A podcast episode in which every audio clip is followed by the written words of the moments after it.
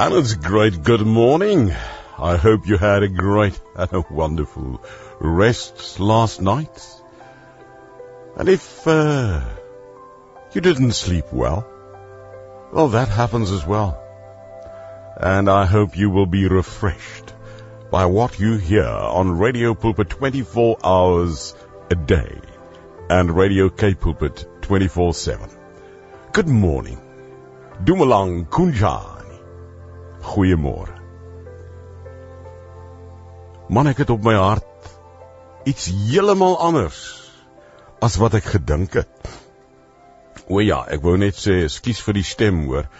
Ek het so lekker ou tydse somergriep. En uh my neus is 'n bietjie toe. En uh, keel en hoes en proes en gaan te kere. Maar uh so verskoning daarvoor. Hoorie gasvryheid. Ag man. Gasvryheid. Spasie, ruimte vir ander mense. Nie net vir jou en my nie. En uit die Bybel leer ek hierdie waarheid wat 'n mens so vry maak. Gaan lees Lukas 24 van vers 13 af in Genesis 18. En dan gaan jy agterkom. Ey, maak spasie vir ander mense. Leer die gawe van gasvryheid. Want die ervaring wat 'n mens leer deur gasvry te wees ek wil amper sê in die risiko van gasvryheid. Dis die plek waar 'n mens so dikwels God se teenwoordigheid ervaar. Soos wat 'n mens lees in Lukas 24 vers 13 tot 35 van die Emmausgangers, is wanneer 'n vreemdeling vriendelik ontvang word, dat 'n mens se oë vir die misteriese teenwoordigheid van God begin oopgaan. Wanneer 'n vreemdeling baie keer deur jou vriendelik ontvang word, is wanneer jou oë oopgaan vir God se teenwoordigheid. Gaan lees Genesis 18 Abraham se storie en Lukas 24 van vers 13 af die Emmausgangers. Kom ons begin by Abraham en sy drie besoekers daar in Genesis 18 want God roep sy kinders juis om ruimte te maak in ons lewe vir ander mense deur onsself dikwels te beperk en ander te bederf gasvryheid teenoor alle ander mense teenoor alle ouderdomme kyk 'n bietjie rondom jou vandag 'n groet spesifiek iemand wat ouer as jy is of jonger as jy is. Beoefen en oefen gasvryheid in. Ek wil amper sê dis 'n geestelike dissipline om uit te reik na mense anders as jy. Mense wat nie van dieselfde soort as jy is nie. En ons sukkel baie keer daarmee hier in Suid-Afrika. Om mense in ons harte, in ons hande in te nooi en met gasvryheid te bederf. Mense wat baie keer nie van ons soort is nie. Ek meen jy praat Afrikaans. Het jy al 'n Zulu na jou uh etetafel genooi? Jy praat Xhosa. You speaking Xhosa. Have you ever invited an boer, 'n boer, 'n Afrikaner boer to your table? to your house to a cup of tea. You are at Tswana. Have you ever invited a Portuguese friend on the dorp? so we can continue. Kom ons kyk na die storie van Abraham. Hoorie Abraham sê Genesis 18 sit eendag by sy tent se ingang. Is warm. Is die warmste tyd van die dag en dit kan warm word daar waar Abraham geleef het. Die son skyn skerp en skielik sien hy drie mans in die verte aankom, so entjie van hom. En Abraham sê Genesis 18 staan op en hy draf nogal na hulle toe. Hy loop nie na hulle toe nie, hy draf na hulle toe sê Genesis 18. Nou moet jy onthou Abraham is 99 jaar oud. En onthou dis baie warm.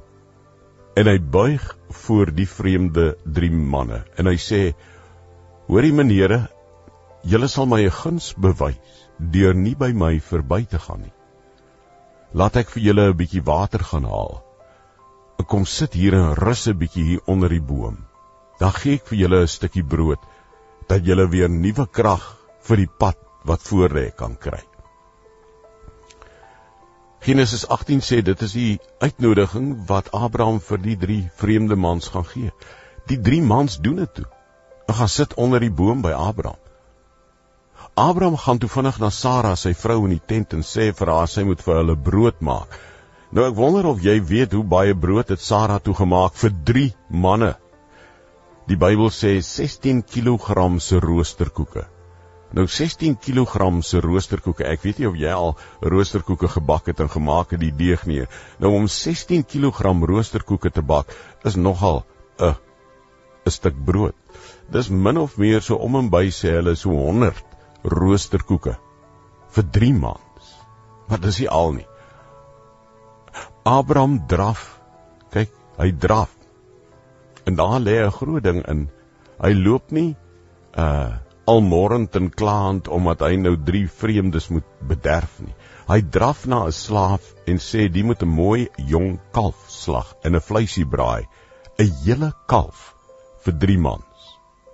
En toe dit alles klaar is, vat hy botter en melk, sê die Bybel in Genesis 18 en sit dit saam met die roosterkoeke en die vleis vir die 3 maande voor. En onder daai boom het hulle lekker geëet met ou Abraham wat hulle bedien het. In toe kom die misterieuse teenwoordigheid van God vir Abraham voor sy neus. Want toe sê die drie mans vir Abraham, toe hulle klaar geëet het, jy en jou vrou sal oor 'n jaar 'n seun kry. Wat 'n skok. Want Abraham was al 99 jaar oud en Sara 89. En hier binne in die tent lag ou Sara by haarself. Sal ek nou 'n kind kry? Terwyl ek al oud is. Kyk hoe oud is ou Abraham. Dit sal die dag wees. Toe vra een van die mans vir Abraham, "Hoekom Sara dan so lag daar binne in die tent?" En sy het gedink niemand weet sy lag nie. Toe weet Abraham. Dis eintlik die Here self wat by hom kom eet het. Hy het vir die Here kos en water gegee. En nou gee die Here vir hom 'n kind iets wat hy en Sara so graag wou gehad het. Dis die storie van Genesis 18 se gasvryheid. Toe Abraham ruimte maak vir drie vreemde mans. Toe beleef hy die teenwoordigheid van die almagtige God op 'n misterieuse wyse. Wat vir hom die boodskap kom gee. Jy en Sara gaan 'n kind hê oor 'n jaar. Al is julle so oud. Wat leer 'n mens hieruit? Ek dink 'n mens leer wonderlike goed gebeur wanneer jy goed is vir ander mense. Ander mense ook nie van jou soort nie. God seën nie net die mense vir wie jy goed is nie. Maar God seën ook vir my en vir jou vir ons. Wil jy nie vandag 'n ekstra broodjie in jou tapperware bakkie sit werk toe of waar jy ook al gaan? Of 'n appel vat? Of 'n trosie piesangs koop en langs die pad vir daai ou wat met die bord staan by die robot wat ek en jy so vermy met ons oë net die venster afdraai en vir hom 'n trosie piesangs gee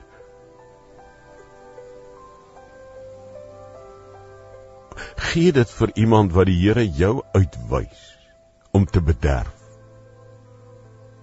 God wil hê ons moet ons naaste lief hê soos onsself. Ook in die klein dingetjies. Ons moet ander mense ook soms bederf.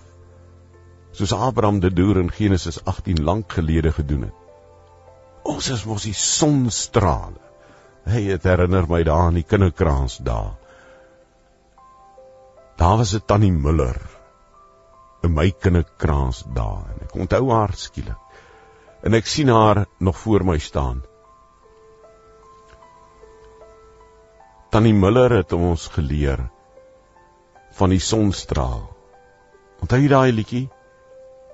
Ons skyn soos die sonstrale. Laat ons skyn vir Jesus met 'n helder glans. Onthou jy daai songie? Tannie Miller het dit vir ons geleer in die kinderkrans. Ons is mos die sonstrale. Ons leer dit so goed as ons kleintjies is en ons vergeet dit so gou as ons groot is. Maar vat nou die Emmausgangers, daar van Lukas 24 by vers 13 tot 35 is die dag wat Jesus Christus opgestaan het. Dis die storie van die Emmausgangers Kleopas en sy vrou Maria. Gasvryheid, die liefde vir die vreemdeling, leer ek in Lukas 24 is 'n risiko, want dit kan jou duur te staan kom. Kan jou 'n konflik bring, want jy kan ook misbruik word as jy ruimte maak vir 'n vreemdeling. Nou ja, ek hoor baie ou negatiewes wat nou weer sê ja, mens moet oppas want dit is in hierdie dae wat ons leef. Natuurlik, ek weet dit, jy weet dit. Is 'n dag van skurke en skelms en korrupsie en whatever.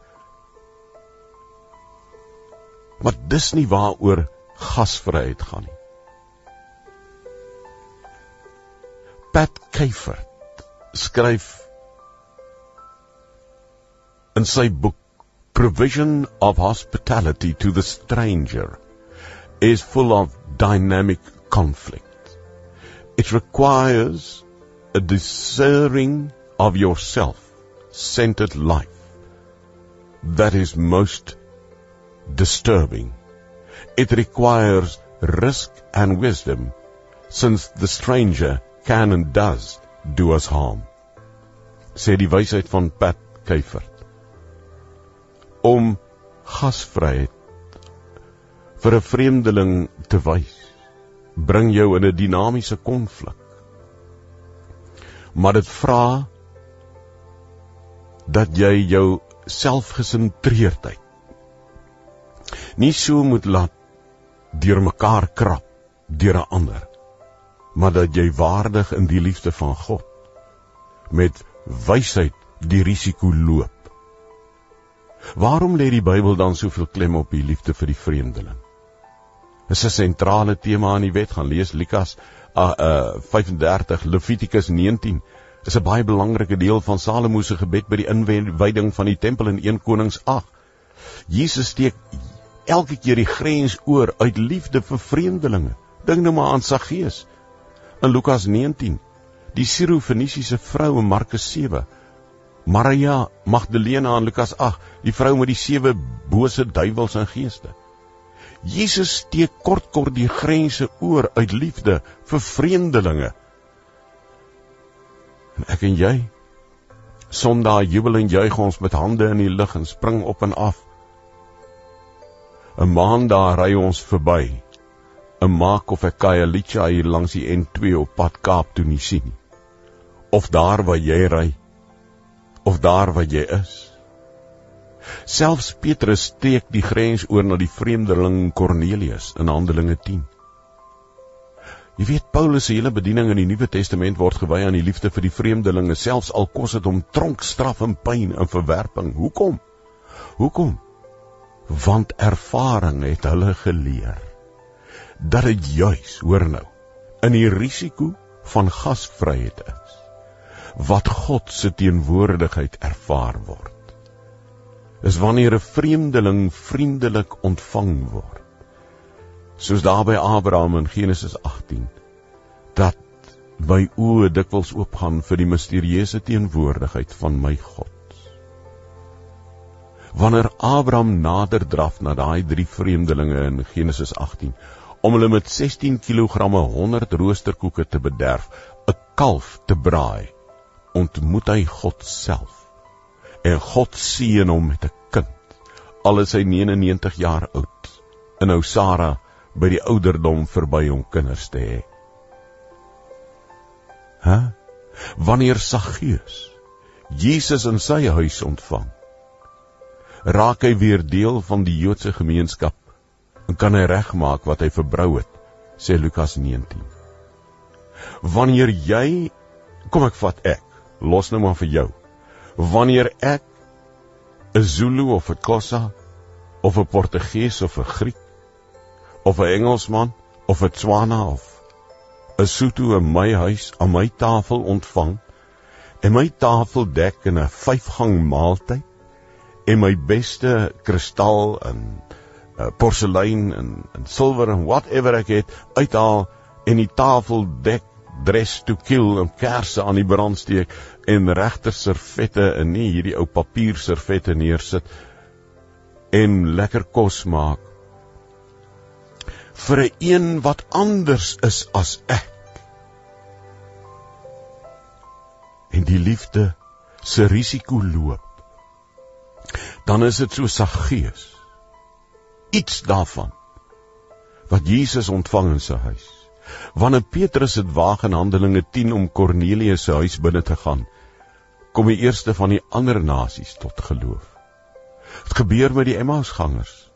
Deur die vreemdeling saam met hulle te laat loop open openlik in die publiek deur met hom 'n gesprek te tree oor hulle geloof deur die vreemdeling op die Emmauspad in te nooi in hulle huis, in hulle private persoonlike ruimte om saam met hom te eet, sosiaal te assosieer, raak hulle harte warm, gaan hulle oë oop en raak hulle getuies van die grootste gebeurtenis in die geskiedenis ooit, die opstanding van Jesus Christus die Here, omdat hulle gasvry was.